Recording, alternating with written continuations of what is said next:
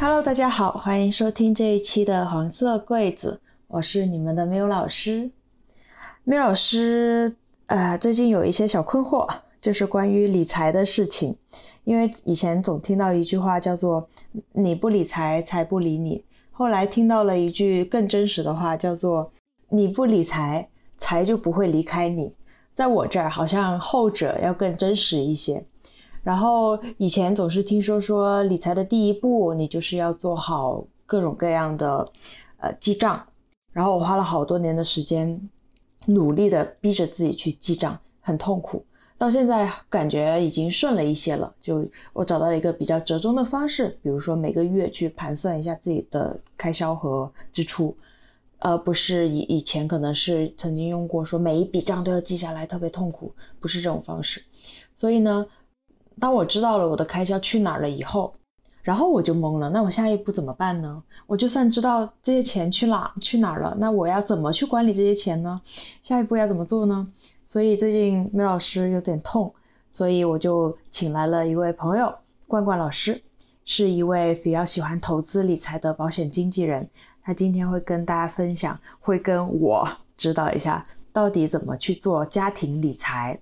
罐罐老师可以先跟大家打个招呼。嗨，大家好，我是罐罐，啊，我是一名保险经纪人，然后同时爱好家庭理财，对自己也做了很多相关的实践，嗯，今天就跟大家分享一下。关关老师，在我们正式开始之前，我想要先理清两个概念，一个概念叫做，因为我们刚刚有说今天的主题是关于家庭理财嘛，一个概念是我想理清个人和家庭这个部分，然后第二个概念呢，我想理清理财和投资这个部分。呃，关于个人和家庭，我是这么理解的，你看对不对哈？就是最小的个体，他其实也需要理财，不管你是有产阶级还是无产阶级。就比如当我们还是学生时代的时候，我们也有零用钱吧，我也我们也有自己的资产吧。那从这个意义上说，是不是所有的人其实都需要有管理你的财富的这个概念？所以这里今天我们说的这个家庭，不管你是单身狗，还是你真的有组建家庭，甚至你还有孩子。啊，多复杂的一个系统，其实都是可以应用的呢。嗯，对，是的。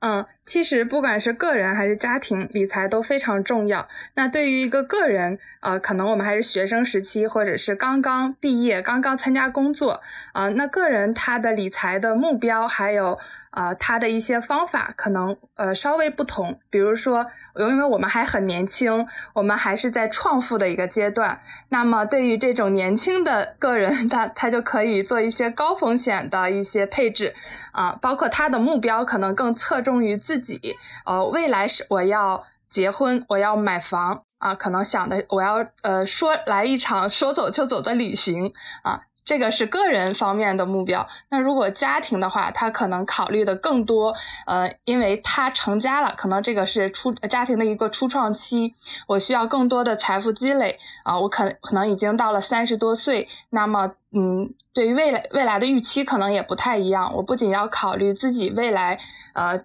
呃，职业上面的一些风险啊，比如说遇遇到中年危机了怎么办？我要留一些储备金，包括我可能有孩子，我要做孩子的教育规划、孩子的婚嫁规划，以及自己退休之后的养老规划，以及自己在这个家庭里承担的责任会更重一些。那么怎么做好整个家庭的风险管理？所以，嗯，整个家庭来说呢，它可能会更复杂一些，同时它呃理财可能相对也不会像一个年轻个体那么激进。对。嗯，会有一这样一些差别，嗯，所以，我们今天可能更多就是从家庭的角度入手，呃，给大家呈现一个大的结构化，就各种各样的情况都有的情况下，要怎么去做整个家庭的资产管理。但是对于个人来说，或者没有结婚的来说，未来可能你也会走到这一步，所以也可以从这个里面去获取一些呃思路啊、方法呀，嗯，可以这么理解吧。对，实实际实际上，呃，理财的方法都是通用的啊，但是，嗯，我们其实家庭理财的这个事情，不管个人家庭也好，它都是一个非常个性化的事情。我们了解清楚了理财这个底层逻辑，那么结合自己的情况去进行配置，对，嗯，进行分配，嗯。我感觉我的钱袋子已经满满当当了，虽然我们什么都没开始。好，然后关于第二个概念也想理清，就是关于理财和投资这个事情。就我刚开始找你的时候，我可能对于钱这个部分本来就是很模糊、很 general 的一个概念，我就一一心就想着说，我什么时候才可以很富有？但其实富有本身也是一个特别虚的概念，它需要落实到你个人，比如你的支出、你的你的收入、你的目目标是什么，就其实还还挺庞杂的。所以，我们今天聊的这个理财，是不是不可以直接说听完这一期你就会变成百万富翁了，或者听完这一期你就怎么怎么样了？你怎么去理解和定义这个理财和投资的这两个概念？嗯，对，嗯，像喵喵，确实我们每个人都有这样的想法，就是说，我觉得理财就是投资啊，理财就是让我发财啊。那其实际上，理财和投资是完全不同的。嗯嗯，比方说，我们想投资，想赚了很多钱，那赚了很多钱之后呢，我们要干嘛？投资是理财的一部分。家庭呢，其实要防止这样的一个误区，就是不要把投资理财划等号啊，因为呃，有很多人认为理财就是投资股票、投资房产，甚至好几年之前的投资 P P P to P 这种很多高风险的，嗯，有几年呢，就是人们会把这种大量的资金全部做这种高风险的投资，那这我觉得这个是不可以的，就是任何有风险的投资，我们都是要控制好比例配置。就我们不能全都 all in 在对某一个金融产品上啊。那再一个呢，理财呢，啊，它更侧重于一种整个人生的规划，整个人生的财富规划。嗯，投资呢，可能更多是靠我们的手段，靠我们的运气啊，看趋势，甚至有点赌博的性质。对，嗯，理财我们总说一句话，理财就是理生活嘛。嗯，就是理财已经是。呃，说我们自己具备了一些啊技能啊，投资技能、理财技能，然后强化我们的技巧。其实有一句话一定大家听过，就是说鸡蛋不要放在一个篮子里啊，就是也不是要分散多，说我们要分散到很多很多金融品种啊，或者很多投资产品上。所以理财更是一种呃。在我们清晰的了解财务目标之后，了解自己的财务现状之后，呃，结合我们可以承受的风险和呃自己的能力，然后去做一个全盘、全方位、全时段的规划，而不是一时一地，嗯。投资呢，其实我们更多的是可以拿少量的钱，就是少量的现金去试水再投资，就是大家尽量不要盲目的去跟风做某一项大量的投资，对，可以去慢慢的试水，一定是要熟悉了这个投资的套路和方法之后，我们再去慢慢的加大资金，不然投资的话风险很大。嗯，我刚听到你说我们。做整个理财的这个分享，其实是在做一生的事情，以及理财本质上是在理生活。听到这两句话的时候，我感觉我的钱袋子又满了一些。我非常期待，就是我们今天所聊的理财远大于投资，而且这期节目也不是教大家去如何投资、如如何赚大钱的，我们是在做一个很长线、很系统化的一个分享。对，没错。就是理财，它绝对不是为了提升收益，而是呃去实现我们某些财富的目标的。嗯，那像喵喵，呃，你也做一些理财嘛？我知道你还买黄金、买基金，对。那嗯，投资了这些，对，那有没有想过做这些事情为了实现什么样的财富目标呢？我其实最很懵懂的时候啊，就是可能手上有一点闲钱，然后我就想说，哎，这个基金好像最近蛮火，然后有一段时间腾讯的股票跌了，然后有一段时间好像大家都在炒股，所以就会瞎瞎跟风的去做一些所谓的这些投入吧。然后，嗯，一方面是以前可能很 general 就觉得说，哎，我是不是这样我就可以有一些收益？嗯，然后。然后就会觉得说，那钱你放在那儿，你不你不管它，你不去试着去拿换取一些收益的话，它可能就会贬值了。所以我大概的就是觉得说，要那我避免它的贬值的同时，然后我去做一些投资，可能会有一些收益。我就是很 general 的有这样的概念。嗯，没错。啊，那其实理财的第一个目标肯定是让我们财富啊不要缩水，也就是应对通货膨胀啊啊。那呃，再一个就是我们说到底，嗯，我们其实理财是为了实现未来的某些梦想。啊，比方说我有钱之后，我有了被动收入之后，我可以实现啊财富的增值保值，然后我可以比方说买车啊买房，未来给家人更好的生活。给子女啊更多的教育金、婚嫁金，给自己未来更高品质的养老生活等等，这些都是我们的家庭的财富目标，对吧？嗯嗯嗯。那其实喵喵也提到过之前很辛苦的记账，对。那呃记账呢，其实呃是非常好的一个习惯，就是它让我们很清楚我们自己的呃一个。家庭的财务状况和个人的一个财务状况啊，包括自己的负债啊，自己的资产到底有多少？嗯，那我也想就是了解一下，喵喵有有没有算过？可能我们记账都是当下哈，这个月花了多少钱，支出多少？那有没有算过我们一生，就是我们十年之后、二十年之后，甚至一生到底要花多少钱呢？天哪！好沉重啊，这个话题。呃呃，没，并没有，我真的不知道怎么算。啊，那其实我们也专门的就预估了一下，然后给大家看一下，就我们一生都要有哪些开支，大概是怎么样的开支。嗯，其实我做过一个简单的二线城市的核算哈，我们就不说北上广这么压力这么大的，就说一个普通的中产家庭，比方说一个小两口，他未来要买一套房。啊，我们先打算说一百万的房吧，啊，也不贵哈。然后可能装修要十五万，可能再加上物业费十万，我们就核算起来，房子大概是一百二十五万。嗯，那再一个就是说，我们肯定要买个车吧，啊，我们就说按十五万的一个中等的车子来算，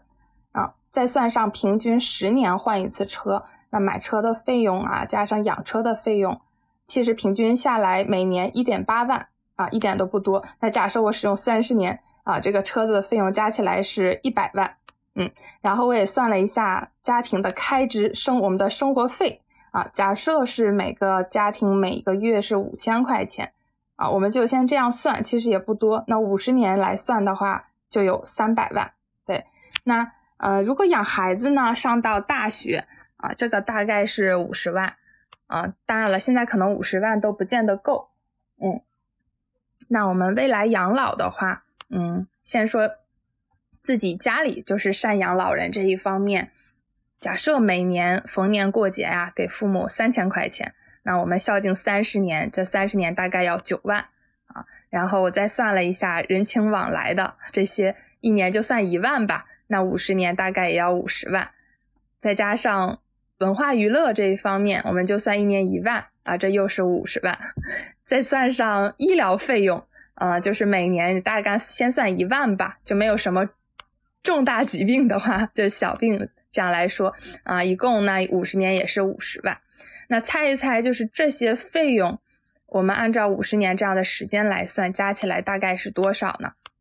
我们就是就高呃就低不就高，其实这个加起来总和是七百三十三万啊。这已经是个超级低的核算价格。对对对，我刚刚你在念的那几个几个维度的时候，嗯，我又对应了一下北京的消费，北京的整体的这个开销，我感觉都要乘个好几倍。当然啦，是的，我们就拿二三线城市现在来说，嗯嗯，那我们再算一下这些城市，这就是对应的一个收入大概是怎样的？其实差不多每年十五万吧，我觉得一个家庭，就是我接触的客户就比较。这样的一个情况比较多，嗯，然后算下来三十年，我们我们工作的时间只能工作三十年，我们不能工作五十年，对吧？对，那这样算下来，啊，这样算下来，我们总收入就是四百五十万，那这是远远小于我们的开支的，嗯，那这三百万的缺口去哪里找？怎样弥补呢？其实。啊，就是两个方式，一个是靠努力开源赚钱，一个是靠理财。嗯，这两方面的叠加来解决这个问题，对，来实现我们未来收入和支出的一个平衡。啊，所以其实你刚刚说的那个，虽然具体的数值在不同的城市和根据个人不同消费水平，它会有一个不同的呃倍数的增长，但是刚刚你说的那个思路，我倒是觉得大家可以参考的去算一下，就是刚刚比如说到普通的生活开支啊，买房啊、买车啊，小孩的赡养、老人的赡养、人情往来，就这些维度，可以大家去算一个数，然后看一下大概的总额是多少，然后呢？另外，就也按照自己的收入再去算一下三十年，然后每年的年收入这个值算一下，看一下缺口，这个缺口的部分可能就是我们需要去努力和维系的部分了，对吧？嗯，对。那就是这样算完之后，我们一定要知道，就是说我们清楚未来到某个阶段，我就是要花那么多钱啊，花多少钱？对，然后好，让我们以终为始的这样提前做好规划和安排。啊，这样好理解吗？嗯，好理解。突然感觉有种被兜底很安全的感觉。对，嗯，所以其实做理财，我们首先要知道我们未来将会面临什么样的风险和压力。嗯，那我不知道喵喵就是有没有思考过，我们做财就是做理财也好，做投资也好，其实第一步一定先做好风险的管理啊。不知道你有没有这方面的意识？嗯，嗯，我经常听到一句话叫做，呃，就随着我的年龄增长哈，就是一定要买保险，这是第一个。嗯，然后第二个呢，最最近特别火的一个话题，大家都在说，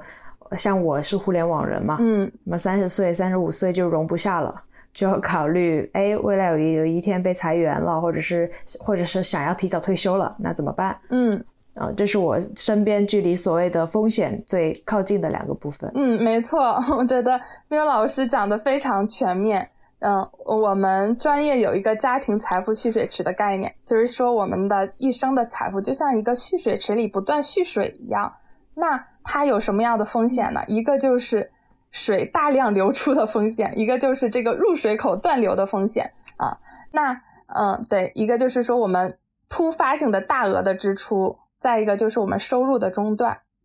对，那那这两方面的风险，我们一定先要做好防护网，然后我们才能实现整个家庭财富蓄水池不断的积累和增值。对，嗯，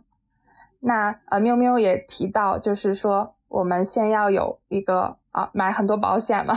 对，那这一方面就是应应对这种突发大额支出的风险，比方说。我们说人生都是旦夕祸福哈，意外呀、疾病啊，那这种都会造成很高的一个医疗费用啊，可能是，呃，如果是小病还好，如果是大病、大额的医疗支出，那就会造成我的资金池里会大量的流出，就是我这个 池子漏水了。嗯，那我们一定首先要构建的就是这个用保险工具做好这个防护网。嗯，然后第二个呢，就是说。呃，您刚才提到说担心未来中年失业呀，遇到中年瓶颈，万一被裁员了怎么办啊？那这种都是说我们各行各业哈，可能存在收入不稳定的情况。那如果是遇到这种情况，会造成我们收入的断流，那这个也是一个风险。所以就是需要我们平时在我们呃收入还比较稳定，甚至是有一些结余的情况。我们一定要把这个结余，就相当于把这个大池子里的水舀出来一些，再构建一个额外的小池子。那这个小池子在未来特定的我需要的时候，它可以打开，它成为我第二个这个入水口，第二个水龙头。嗯，那这个就第二个小池子我们怎么构建啊？它可以是用到我们。呃，平时的一些金融工具，比方说保险、基金、黄金、房产，这都是我们投资的工具。它最终的目的都是构建第二个池子，在我未来需要的时候做一个兜底。嗯，那我未来不工作了，我还有被动的收入。对，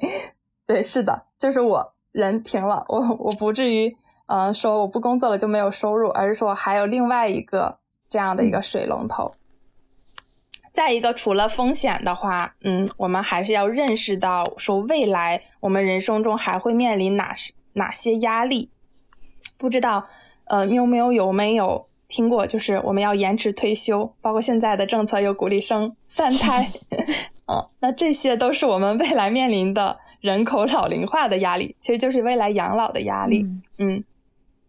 我们今天也可以聊一聊啊，其实，呃，人口老龄化这个问题，比方说在，其实从一二年开始，我们的社会就是已经步入一个老龄化的社会啊。其实，呃，六十岁以上的老人呢，在整个人口结构中占比是越来越高的啊，尤其是三五年之后，或者是等我们四嗯四五年、五零年退休的时候，我们中国将会进入一个非常重度化的老龄化阶段。那这个原因呢，其实就是呃说六二年到七六年这一期间出生的人口，就是咱们国家最大的一个婴儿潮，这个期间出生的呃人口数量，嗯，他们就是在二二年开始将会逐渐。步入六十岁领取养老金的这样的一个阶段，那会导致我们的社保基数会加速的降为零。等到我们退休之后，其实我们的社保替代率基本上就是降到百分之三四十。也就是说，我退休之前的那一个月，如果是我一万块钱的工资，那我退休之后就是四千。你就大大家可以这大概折算一下。嗯嗯。那其实我们现在看，我们的爷爷奶奶可能领的还挺多的，但是等我们退休之后就完全不一样了。嗯嗯，给大家分享一组数据，就是两千年的时候是九个社交社保的人养一个老人，然后一零年的时候是七个交社保的人养一个老人，嗯，二零年的时候是四个交社保的人养一个老人，然后很不幸的告诉大家，等我们退休的时候是。一点九个 交社保的人养一个老人，对，好绝望。所以未来我，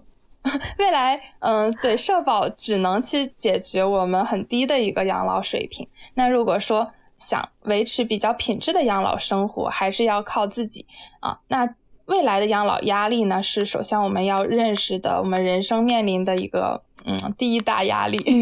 对。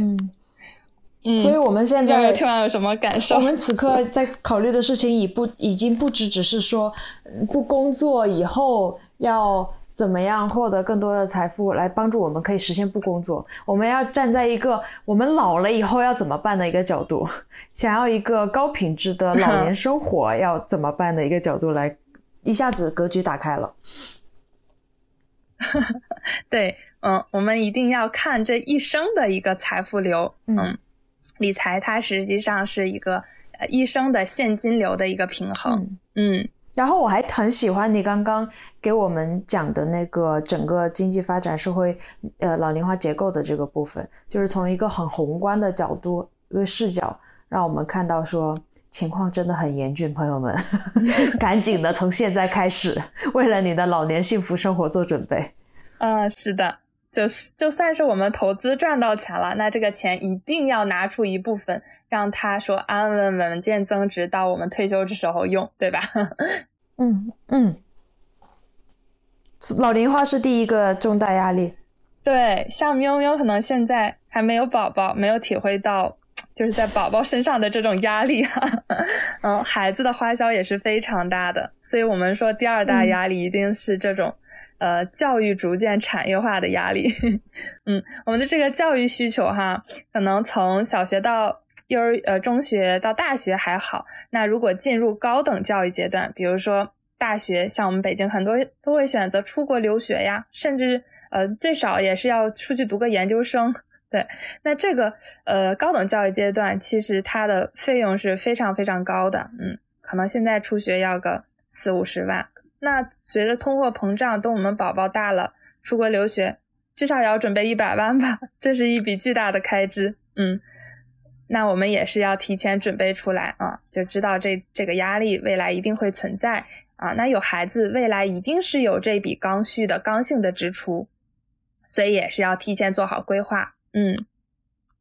对，嗯，那我们，嗯，我们想想哈，我们就是可能。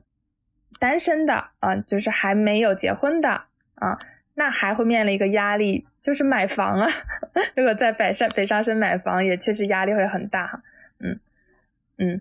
那比方说我们现在呃买房一般都是按揭嘛，那为了呃买房先付个首付，之后每个月都要说还贷款。嗯，其实这个就跟刚才提到的收入断流相联系起来了。如果真的是每个月像北京还一两万的贷款都是很正常的，那如果说我突然就失业了，那怎么办？那这个贷款就还不上了。嗯，其实这个压力非常大的。嗯，所以我们在 还还是呃有一些结余的时候，一定说慢慢的去积累，攒一些钱，从每个月的这个收入里头拿出来一部分啊，做一个。呃，就是未来需要用的一个兜底的资金。如果是真的收入断流，说我还有一个呃资金池可以让我维持一阵子，或者说未来我创业了啊，那也它是我的一个兜底。嗯，这样子。嗯，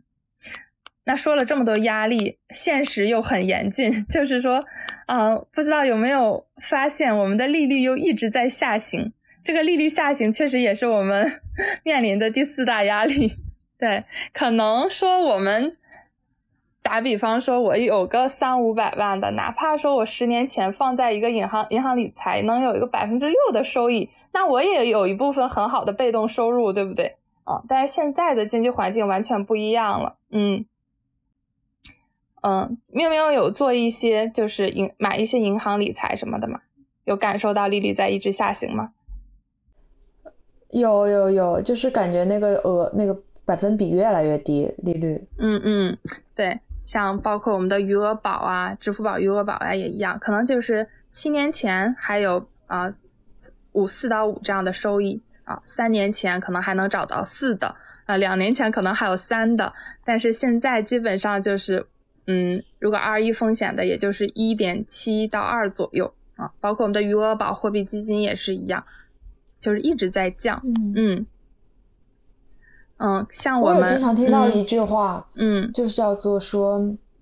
哎呀，这些钱放到银行放着，那个利率又低，可能还跑不过通胀，还不如拿出来怎么怎么怎么样。比如说买买房，大家好像中国人会觉得买房是一个特别稳固，然后能够跑赢通胀的一个投资。所以真的来说，就是能感受到银行的利率越来越低。嗯，对。那其实现在。呃，房住不炒的时代嘛，我们如果投资房产，确实也很难选择说啊哪个房子就一定增值。嗯，像二三线城市房子也的也是在跌嘛，啊，所以现在真的是理财对于普通家庭越来越难，不知道这个钱该放在哪。其实现在这个时代，绝对不是说我就是投基金，我就是投股票，或就是投房产，而是打组合拳。只有说我们做好整个资产配置，呃，才能说跑赢。膨这个通货膨胀，绝对不是靠某一个单一的产品。嗯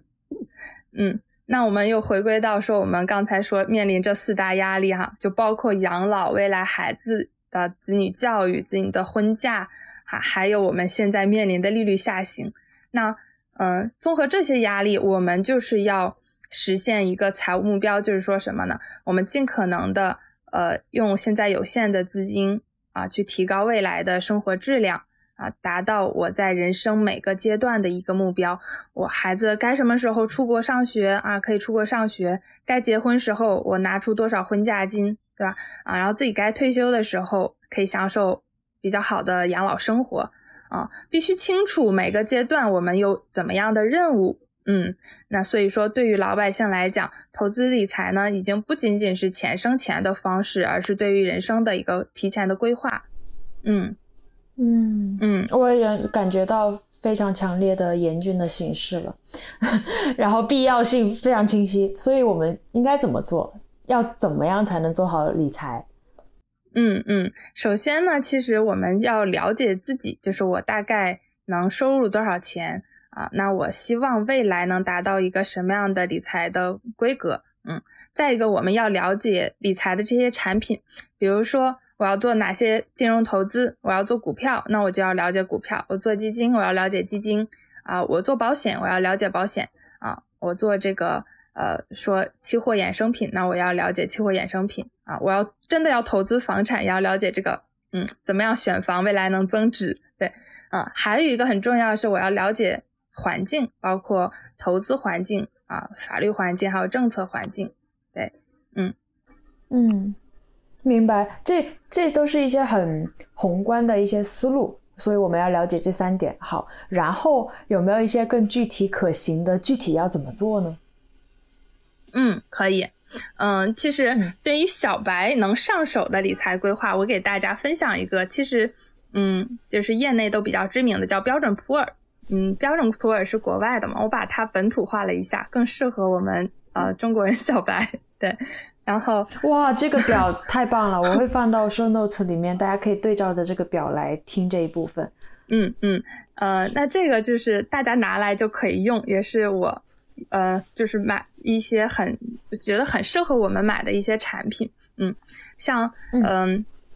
首先我们说我们像要建立四个账户，呃，第一个账户是我们日常花销的账户，啊，这个账户里就是存一些平时的备用金，我平时要花的钱，呃，其实我的习惯这里都不会放太多，一般就是放我呃，就是每个月收入或者是我这个一年的结余的百分之十。嗯，嗯，这个账户呢，我们可能一是平时的衣食住行、房租、房贷，就是从这个账户里出，所以差不多三个月的生活费就够了啊。比方说，我一个月一万，那我这个账户我就习惯放三万块钱，嗯，差不多。它的特点呢是很灵活啊。如果是突然的是，嗯，发生什么现金流的需求，那我可以从这个账户里马上就取钱出来。啊，那为什么？我可不可以这么理解？就是这个日常花销账户，我需要了解我大概一个月开销，假设是一万，那我就要按照三个月左右的比例，我留三万块钱放在这里，是这么理解吗？对，嗯，大概是三到六个月，嗯嗯，对，OK，嗯。那这个账户它主打一个流动性，我们说哈，就是一个呃投资不可能三角，流动性、收益性和安全性是不可能就是三角的。如果是流动性好，那它的呃收益性肯定很低。所以呃这个账户里的我们用到的金融工具不会有，对收入都比较低，就收益都很低。嗯，比方说我们习惯放货币基金、银行理财。啊，这也就是一二的收入，这不会高太多了。嗯，那我不知道喵喵平时这种就是随时要花的钱，你会习惯性存在哪里？就放在余额宝里面，随时可以刷。嗯，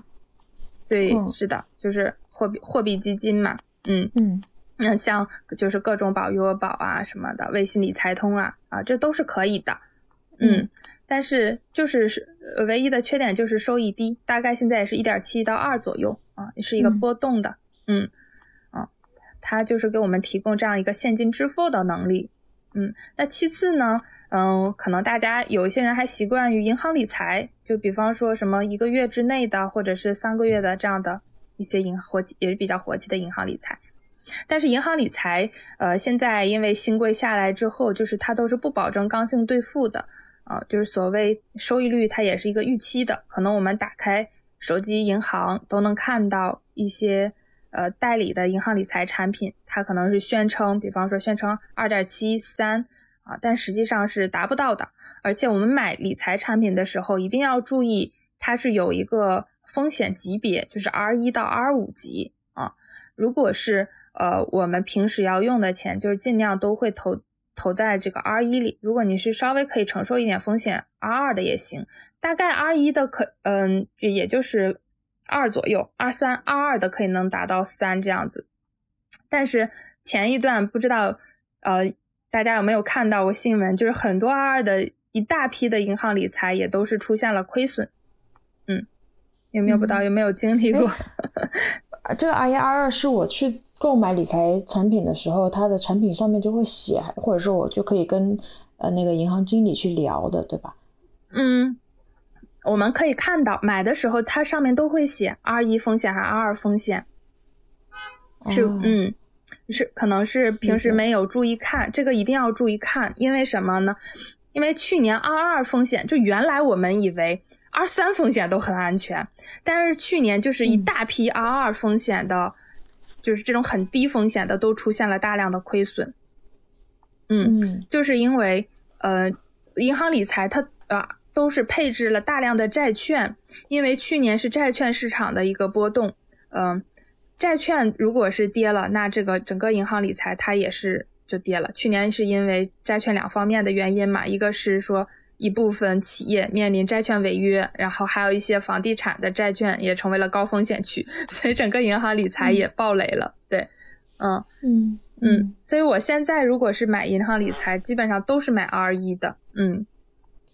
嗯，所以扣呃收益率大概在百分之一点二到二之间的。这部分银行理财可以放在咱们的日常花销账户里面，留三到六个月左右的日常开销的这个钱。然后这笔钱呢，也不是说光放在那，你可以放在呃收益率在百分之二左右的这些理财产品里面。对，这个就看大家的一个习惯吧。大家习惯支付宝，就那就买那个货币基金，就是余额宝。嗯，习惯放银行卡里，那就放在银行理财，选一个。呃，R 一风险的，但是选二的也可以，就是大家要知道可能会有一点呃亏损的可能，但是今年应该还好，今年债券市场就是呃反弹了，所以应该不会说亏损特别多。嗯，对，嗯，第三个我给大家分享一个万能账户，因为我是保险经纪人，所以我用万能账户也比较多。大家呃，我觉得没有了解过储蓄险的，应该没有听过万能保险。啊，我觉得它是一个被人低估了的一个理财工具。嗯嗯，这个账户呢，它其实也是活期的，嗯，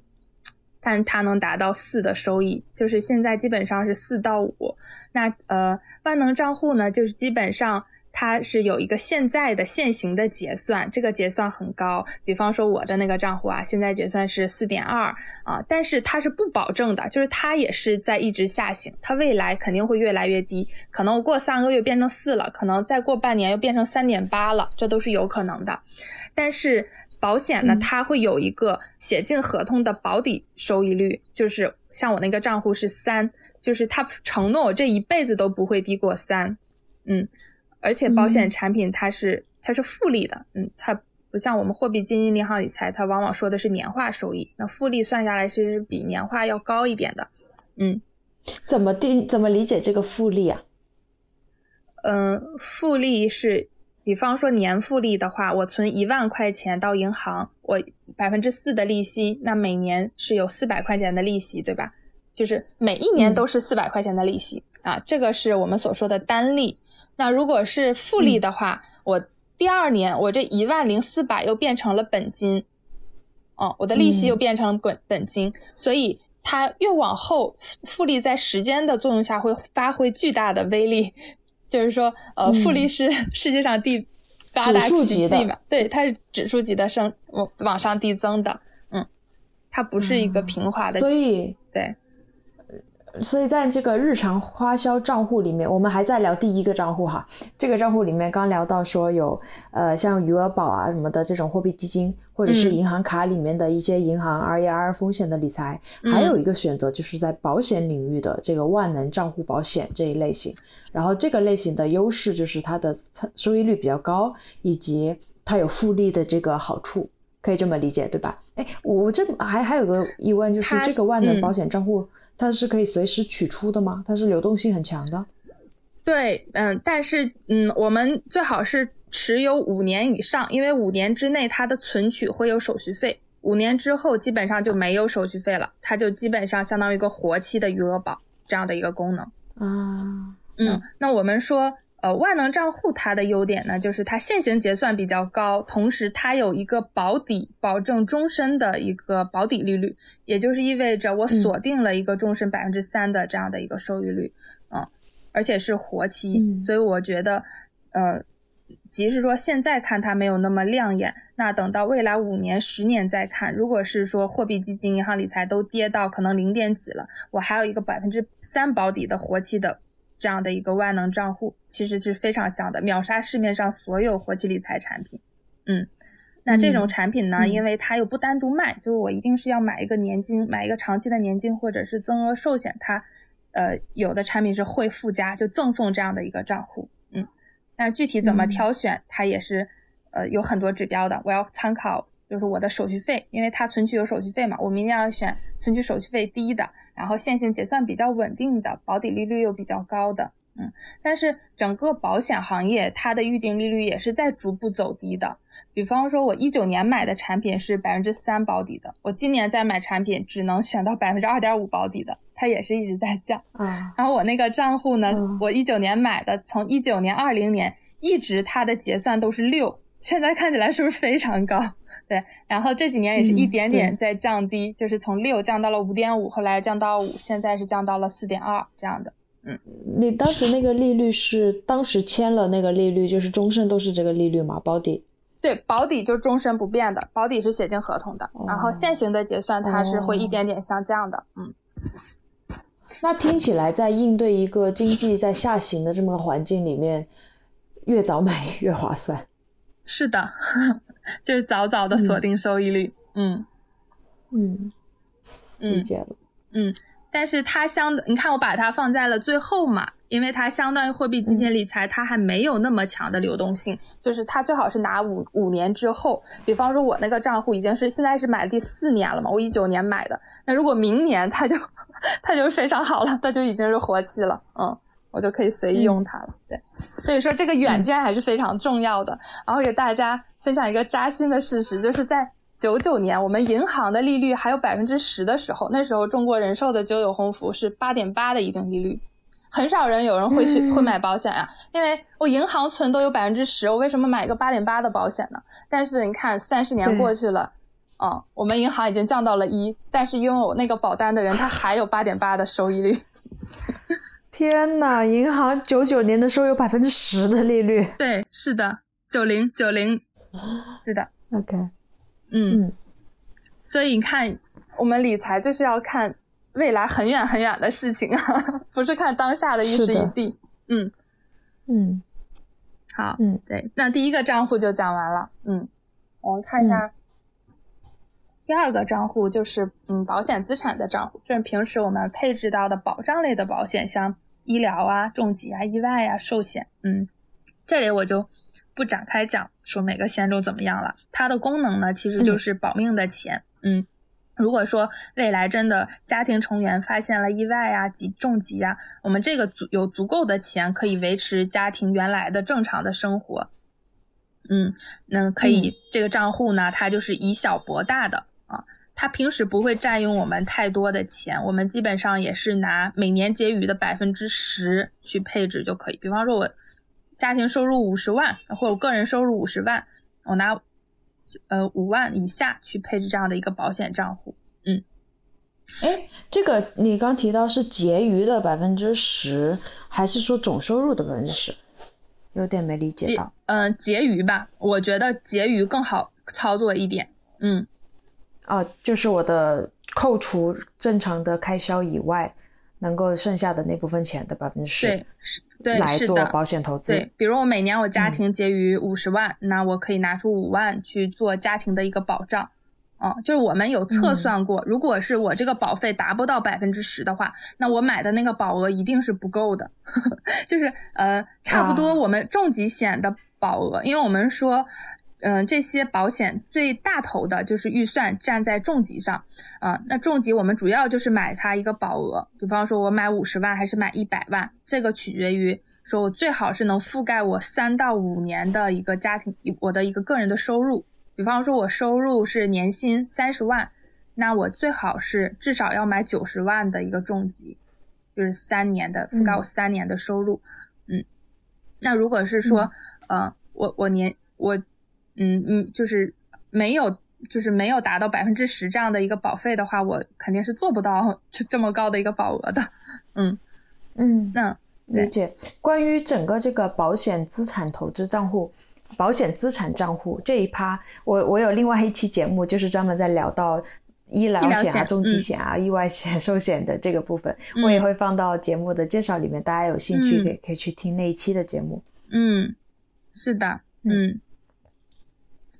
它嗯，这具体的险种也是根据家庭每个家庭的情况、家庭的收入情况去去选择的。比比如，比方说医疗险体系就非常的庞大，是普通的还是中端的、高端的，都是根据家庭的一个收入和需求。对，嗯，那具体我们就不展开了，我们就期待你的下一期。嗯，行，那就是说我们这个账户它的功能就是一定是把家庭的风险做一个保障。那如果说呃这个账户好比那个一，这个一没有的话，后面再多的零都没用，对吧？嗯嗯，就像我们生命健康第一位。对，是的。嗯，那我们看第三个账户啊，第三个账户要跟大家呃花时间介绍一下，就是这个账户里，你看前面的我们基本上就是日常花销占百分之十的结余啊，这个保险账户占百分之十的结余，那我剩下百分之八十的钱放在哪儿呢？我们就可以一部分做投资啊，一半在做保本增值啊。我们第三个就是投资账户，可以放百分之四十的钱。啊，这个钱呢是帮我们实现个人财富增值的啊。这个账户比较神奇，就是在有些人眼里是天使，有些人眼里是魔鬼啊。如果是我们做得好，就很专业，那可能会达到平均年化百分之十以上的回报，是肯定没有问题的啊。那如果是说遇到了一些波动啊，一些市场不好，可能会亏损，中间就是经历百分之二十甚至百分之三十的亏损的过程，都是非常正常的，嗯。像明明也做基金嘛，你肯定有感受，基金是不是还亏着？想哭。嗯，是的，它嗯中间肯定是嗯是会经历亏损的，而且我觉得基金也是三分投七分顾，不管是从产品选择后面的操作方法啊都非常重要。嗯嗯，所以这种高收益，我们这里说的我我们这里说的投资账户主要就是包括。基金和股票，对吧？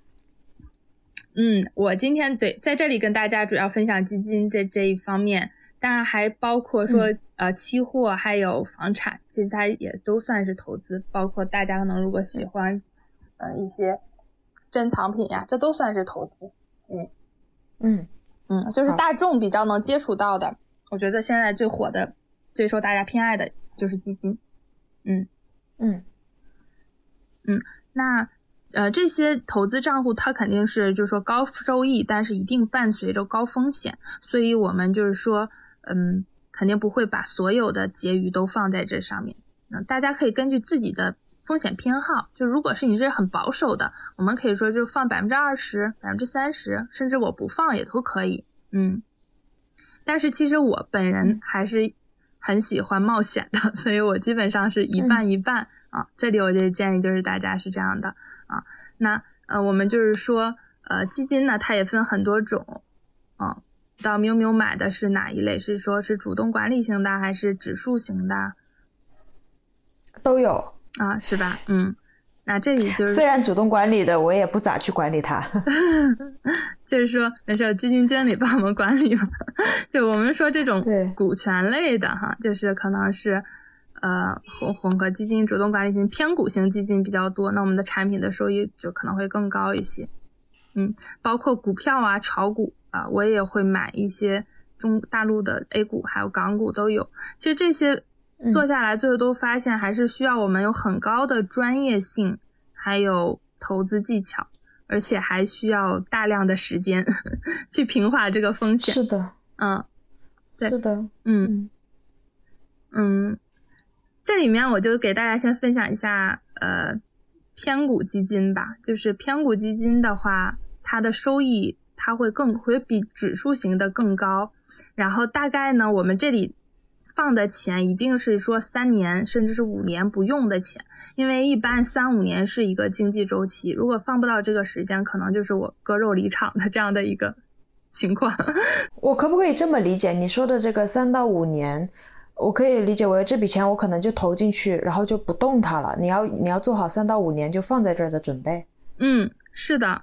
从这么看来，我突然觉得我现在那些基金都在掉，好像我舒心了一些，因为还在这三五年的周期内，我好像 OK，我就先不管它了。虽然它在掉，我现在是这种心态。是的，是的。如果我们会发现，说我拿一年两年，我还亏损百分之二十、百分之三十，一一定是这样的，因为它是有有。嗯，有波动的。那等说我们等到下一个牛市来了，那整个大盘涨上去了，我的基金也会涨上去。就是它是三五年一个一个周期嘛，啊，我们所以这个这个钱，如果说我就放两年，我一看亏了，然后我就割肉离场了。嗯，对，这种那就真亏了。对，是的，嗯，给多一点耐心自己。嗯嗯，偏嗯，其实基金也有很多的这种细分啊，包括国内的、海外的，然后从风格来讲也有啊大盘啊、中小盘啊，有主动管理的，有指数的，嗯。偏股基金，呃，其实也就有不同的风格，呃，包括在市场波动的时候，呃，比如说我什么时候要买一些成长型的，呃，我什么时候要买大盘，要买中小盘，呃，我什么时候买指数，呃，其实都需要我们，嗯，有很强的专业性，就是在不同的经济周期去有一个倾斜，嗯，比方说牛市上涨的时候，呃，其实是。指数管理基金表现会更好，嗯，包括呃，我们还要分析行业啊，因为不同行业有也是轮番的一个行情，就是我们如何在要找准每一轮行业的机会，呃，就比方说现在消费行业又在啊又在反弹嘛，就是因为疫情结束之后啊，可能大家都啊出去消费了，我们就可以看到整个消费的基金又在涨起来，对。所以说，呃，整个基金来讲，我觉得更适合专业的投资者。那如果是说我就是基金小白啊，我也没有什么，嗯，那我就是想参与，那可以大家买一些指数型的基金。嗯，如果真的是很喜欢，我也给大家呃推荐就是偏股型的基金。那其实这些，嗯，呃，我也没有自己去研究，因为确实后面。管理非常复杂，包括什么时候做止盈，什么时候补仓，什么时候做单笔交易。然后在这里给大家推荐一个七分钟理财，就是，呃，是我的偶像罗源上的一个一个辅导机构。我不知道大家有没有听说过这个人？嗯，我就是跟着这个罗源上他们在学习，然后在操作。他是他是有这种一对一的辅导，嗯。啊，这个我们可以通过哪哪个地方可以拿到这个知识？嗯，是什么平台吗？呃，罗源上，大家在抖音上什么小红书一搜就能搜到。对，OK OK OK，好的，我一会儿也会放到 show note 里面。嗯，罗罗源上的七分钟理财，嗯，就是我是我是他的会员，所以我就跟着他学习，然后跟着他操作。嗯嗯。嗯，然后再一个，我们就是说第四个账户，第四个账户呢，它是一个保本增值的账户。它跟刚才的不同是，它几乎没有什么风险。嗯，那这里就是主打一个稳健增值啊。如果是说呃风险偏好就是不喜欢冒险的小伙伴呢，那可以多关注一下这个账户。这个账户它解决的不是说帮我们一下子赚很多钱。而是实现一个慢慢的抵御通货膨胀，慢慢的去增值。那往往是投资债权类更多，嗯，但是它的特它的投资周期也会比较长啊。它嗯更多的是用时间加上复利的这样的一个呃威力，然后来慢慢慢的帮我们实现人生的一个各个阶段的一个需求。那比方说债基啊，就债券类的基金。债基的话，嗯，其实基本上我感觉也是要拿个三五年，呃，大家都宣称它的收益有四，呃，四到五左右，嗯，然后我的债基买了两年了，现在还不到一，我也不知道它第三年能不能涨到四，对，嗯，就大大家这些都是可以少买一些去尝试的哈，去感受一下，嗯。嗯，然后，呃，再一个呢，就是说，嗯，债券像一些国债。啊，一些三到五年的国债可能也比较受大家追捧，现在一出来可能就一抢而空。呃，国债的话，其实它收益它也是一直在降的啊。现在好像是我看最新一轮出来，五年期的也就是三，三年期的已经跌破三了，是二点九。它就是很适合我这个钱，就是想三年之后用或者五年之后用。嗯，比方说我我三年之后我要装修。我要买房，那我这三年我的钱放在哪儿呢？如果我存银行又比较低啊，银行大额存单可能还没有这个高，那我就可以买一些国债，国债也是完全无风险，就是绝对安全保本的。嗯嗯嗯嗯。那呃，再长再长期的，其实就是储蓄类的保险啊，包括像喵喵你刚才提到的你自己买的年金，这可能更长，就是保险更适合五年、十年之后的这样的一个规划。啊，比方说孩子的教育、自己的养老，那都这是很很远很远未来的事情。嗯，我们就可以选择储蓄类的保险。那现在储蓄险的预定利率现在是三点五，三点五的话，呃，这这只是个预定利率哈，就各个产品不一样，它一般都达不到三点五，它有的可能是呃三点四七，然后可能差一点的产品可能就三点二，这个就是大家要呃到时候配置的时候要去识别一下。嗯，保险预定利率也是一直在下调，像一九年。的时候是四点零二五啊，现在这两年呢都是三点五，然后到这个月底三点五就要下架了，从六月三十号之后就全部调成三，它就是又一个时代到来了。对，嗯嗯，所以今哎，今天这个科普也好了，就是还是很及时的。对，嗯，对，很及时也很扎心。对，可能嗯下半年开始。呃，就为什么会出现这个情况？其实这几年整个保险行业，它三点五预定利率都是赔钱的，保险公司出现了很大的亏损，但是它又必须承诺给客户，就是因为保险它也绝对是安全的，它就是我承诺你这个利率，未来是一定会给的。那保险公司它就是亏钱的一个状态，所以未来下半年的产品大概率都是分红型的，就是这种不保证的。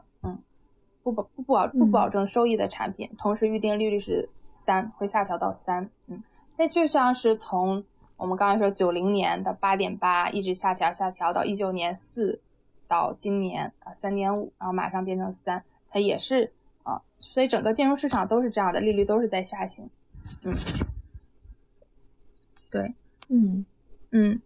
嗯，其实这个资产我们现在说的这个是标准普尔嘛，就是它是四个账户。啊，哦，其实这个呃，金融专业里还有很多这种理财的方法，包括什么四分法呀，啊，其实也差不多啊，就是从保本型的啊，到收入型的，到投资型的，到投机型的，它都是一个呃，有一个这样的不同的比例。那如果我们说我们保本型的这个啊占比越大，然后这种投机型的占比越小，那就我们的整个家庭的基座会很稳啊，我的高收益呃。高风险的这种产品相对较少啊，我的就是安全性会更高一些。但是，呃，最终还是要根据我们的一个风险偏好和对未来的一个规划去选择相应的，说我投资多少的比例，什么样的产品来匹配起来。嗯，所以说理财是一个非常个性化的事情。嗯，每个人的选择啊、规划套路啊、特点都不太一样。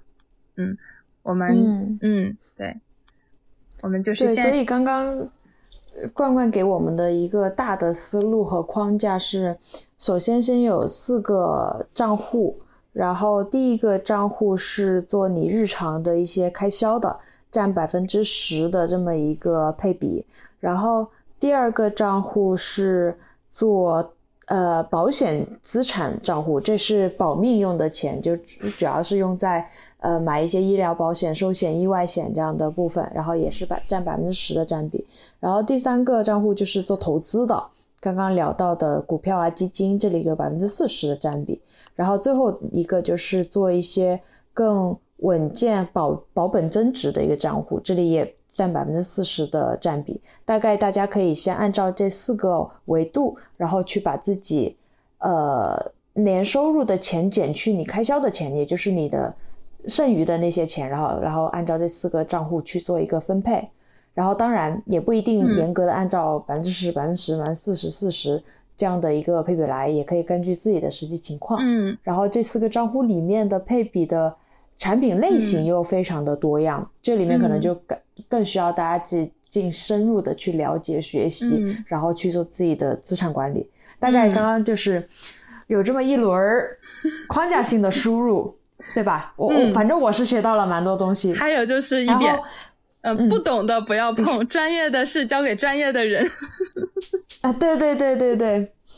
嗯呃，所以在基于这个大框架有一个基本的思路了。那有没有可能我们接下来用一个非常实际可操作的一个案例？比如说我今天就什么都不懂，我可能刚刚那一轮我也没听懂，那我要怎么做？我 我有一笔钱，现在怎么弄？嗯，好的。那给大家分享一个，就是我的客户的案例啊，他也是一个这种三口之家吧。我们先以这样的一个家庭来举例，嗯嗯，其实呃，就比方说这个人叫乐乐哈，他每年他家会有二十万的结余，嗯，那这二十万我放在哪里呢？那我给他建议就是说，我们可以呃按照这个标准普尔分配四个账户，那首先是现金类的账户啊，我这个里面啊留两万块钱，对吧？百分之十啊，他的一个投资的目标呢？就是说，日常的消费做应急备用金，嗯，那可以选择的产品就是放货币基金，嗯，那第二个保障账户，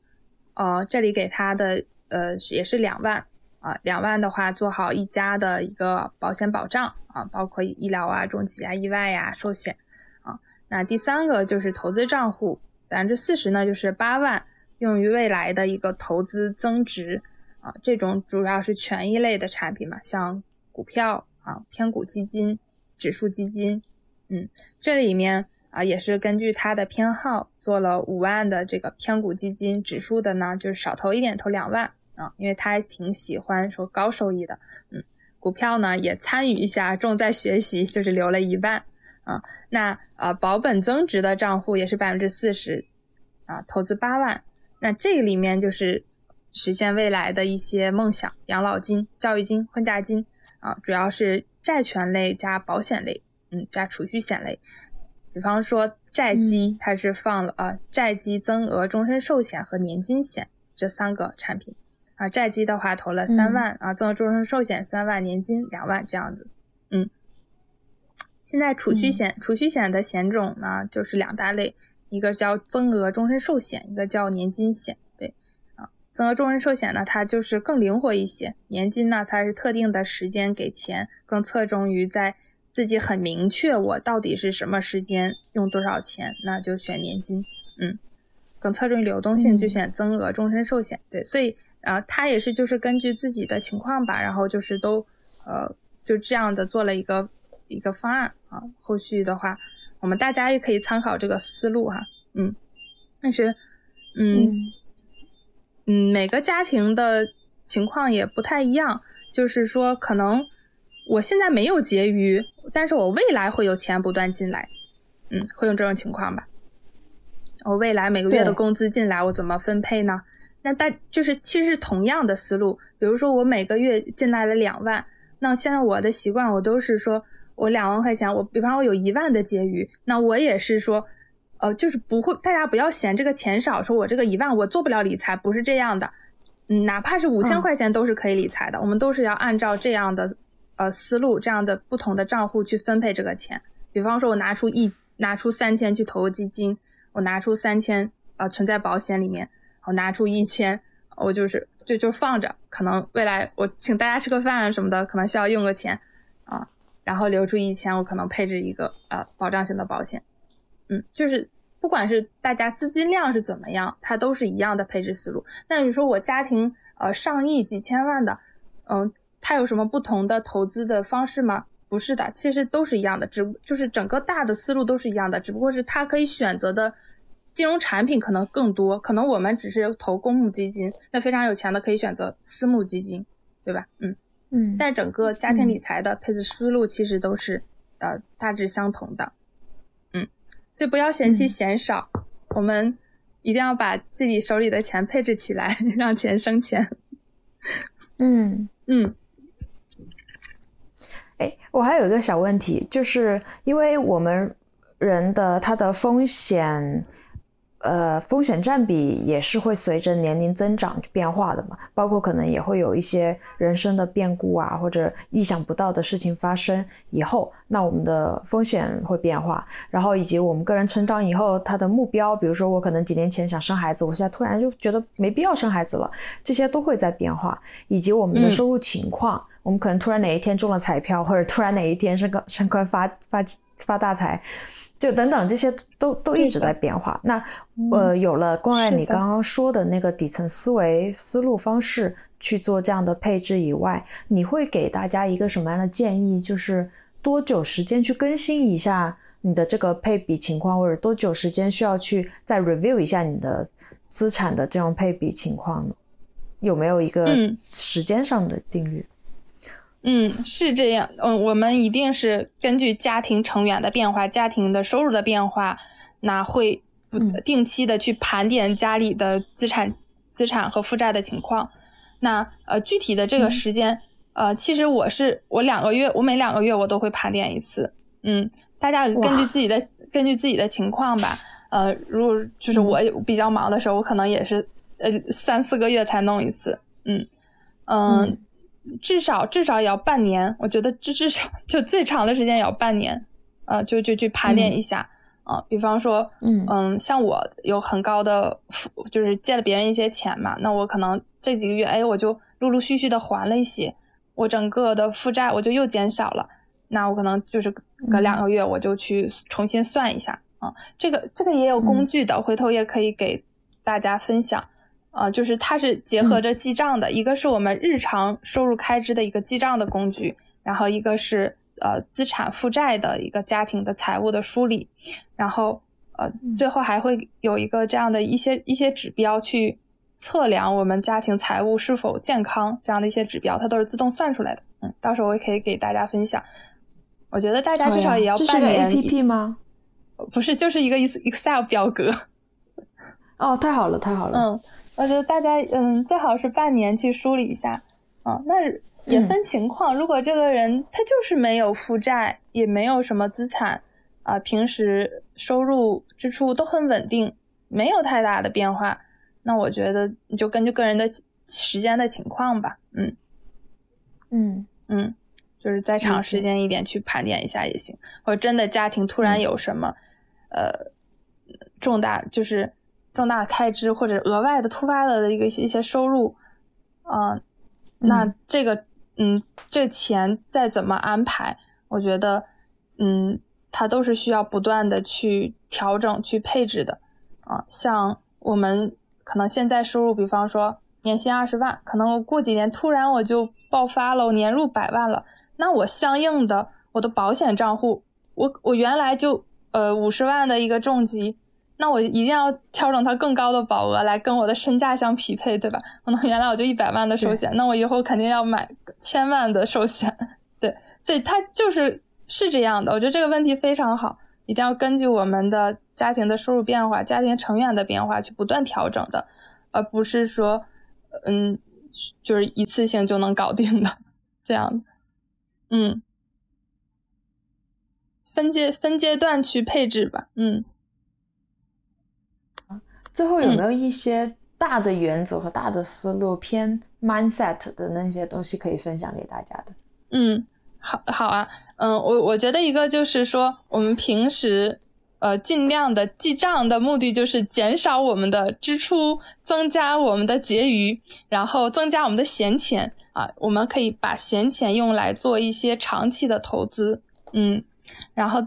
第二个呢，就是说我们不管是选择什么样的。投资工具也好，金融产品也好，一定要从自身风险和能力去出发，来去分应呃分配相应的投资比例。嗯，不要说盲目的去投资太多的品类，呃，因为这样也确实会比较花时间花精力啊。就像我刚才说的，专业的事交给专业的人，包括我们怎么选怎么选基金，怎么选保险产品，那就直接找专业的人好了。比如说我投资基金，我现在我就我就找七分钟理财嘛，就罗岩上，然后。嗯，如果是大家有保险问题，也可以来找我。嗯，这样可以大家节省很多的时间。就我们更多的时间的精力，还是要来投资自己。毕竟投资自己才能实现真正的收入的增长。嗯，包括对，像我跟喵老师今天周末哈，还在这里跟大家录这个呃这个视频，那肯定还是说。啊，这也是我们投资自己的一种方式嘛，对吧？是的，是的，缪老师今天学习了非常多，就感觉上了一门大课，而且好像是感觉很清晰又能上手的。我我已经迫不及待，一会儿就去列一个 Excel，好好盘一下我自己的这些资产配置的情况。嗯嗯，可以啊，有收获就好。对，怎么样怎么样的方式可以找到你吗？如果大家有需求，或者你能提供什么样的服务？嗯，可以，我可以把我的公众号分享给大家。我的公众号叫嗯王小管家，对，大家可以在上面找到我。嗯，上面有一些科普的保险文章。嗯，嗯，除了科普或者是买具体的一些保险内容，比如说有你接不接受一些个性化的呃资产管理定制服务？就因为我我自己以及身边很多人都有这个痛点嘛，就他可能没有时间来，比如听我们这一期播客，没有那时间去自己去练这个 Excel 表，他就想说有一个人过来，然后帮我把我我所有的情况告诉你，然后你帮我配一下，你帮我弄一下，有没有这样的服务？啊，可以呀。可以帮大家梳理家庭的资产情况，呃，梳理大家的结余的情况，然后会告诉大家大概要怎么配置啊。那具体的到底是说买什么产品，大家就可以去别的任何一个渠道都可以买。对，嗯嗯嗯嗯，对，最重要的是这个思路吧。嗯，我可以帮着大家一起去梳理这个事情。嗯，我我的咨询费现在是二百元每小时，就是还是给大家的一个福利吧。嗯，就是正常。嗯，太划算了吧！那个报黄色柜子的名字可以直接找到关关老师，两百块钱获得一个咨询服务，对你的整个理财呃配置情况，然后给到你一些资产管理的建议，可以这么理解吧？嗯，是的，是的，嗯嗯，其实我的客户就是我在网络上的嗯保险客户，一般就是二九九每小时嘛，就是只是一个咨询啊。如果是他们后期在我这配置了保险产品。那我我还会把咨询费返回去的，对哦，就是这么宠我的客户，对，很希望大家成为我的客户，太太棒了，这个这个优惠，两百块钱你买不了吃亏，买不了上当，对啊，现在立刻去找公干老师，我好像我好像一个经纪人哦，感谢谢谢大家的支持和信任。好，我最后这里，我我我这边还想要再补充一个部分，就是我们刚刚有聊到，呃，根据现在大家的情况，会有一些思路，比如说你是要生孩子，你是要养父母，你是要结婚等等，我们是按照大多数人的情况来去做这些维度的列举，但是作为一个。多元的尊重每个个体选择的这么一个播客节目，以及我个人也充分的理解不同的人会有不同的生命选择，然后不是说一定要结婚，不是说一定要生孩子，不是说一定要养老，每个人都会有每个人的选择，所以想嗯。补充一句，兜个底，今天聊的只是一个框架和参考，大家可以按需去取用去使用，然后。呃，不管你是怎么样的，没有正确答案，但是倒是可以有一些基础的意识，比如说风险的意识，比如说像关关一直提到的，你在理财本质上是在管理你的生活。我们强调的，我们倡导的，其实是让大家知道我的钱去哪儿了，我的未来可能会需要哪些钱，然后让大家过上更觉知，可能可以更高品质的生活方式，提供这么一个。管理钱的工具的一些思维而已，放在这里。如果今天这期节目对你有效果、有帮助，你可以在底下留言，或者有更多的咨询，也可以找到关关老师。然后，关于你个人对于理财、关于任何钱方面的思考，或者是评论，或者是疑问，都可以继续在评论区跟。对，超开心，超开心，可以可以邀请到关关过来跟大家做这个分享。干货很多，嗯，谢谢谢谢苗老师的邀请，对，希望以后可以跟大家一起，让我们拓展理财思维，学习理财技巧，让我们获得更多的收益吧。对，走上人生巅峰，过上更好的生活。嗯，好呀，那我们今天节目就先到这里了，谢谢大家的收听。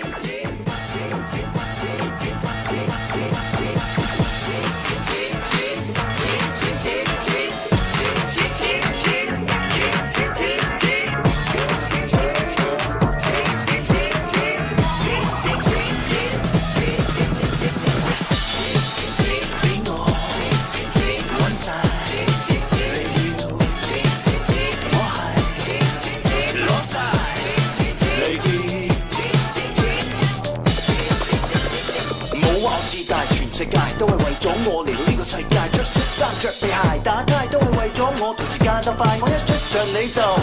一见到我见女就，为咗我记多朋友多，连父母兄弟姊妹都可以出卖。买到一栋大厦，买唔到一个家，买到金钻电话，买唔到一句真话，买到一幅名画，买唔到才华，买到以为万能成千上万人。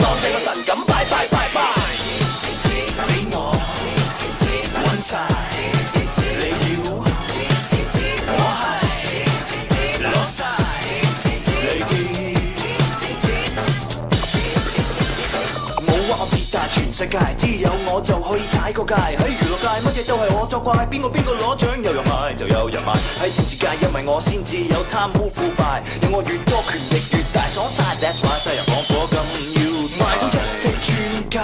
買唔到個好太太，買到一身名牌，買唔到一支月花，買到一味擦鞋。買唔到外帶，買到以為我萬能，成千上萬人當正我神咁拜拜拜拜，人人人人諗諗諗諗點想玩玩多啲玩多啲玩多啲玩多啲玩多啲玩多啲玩多啲玩多啲。玩我啲晒，你要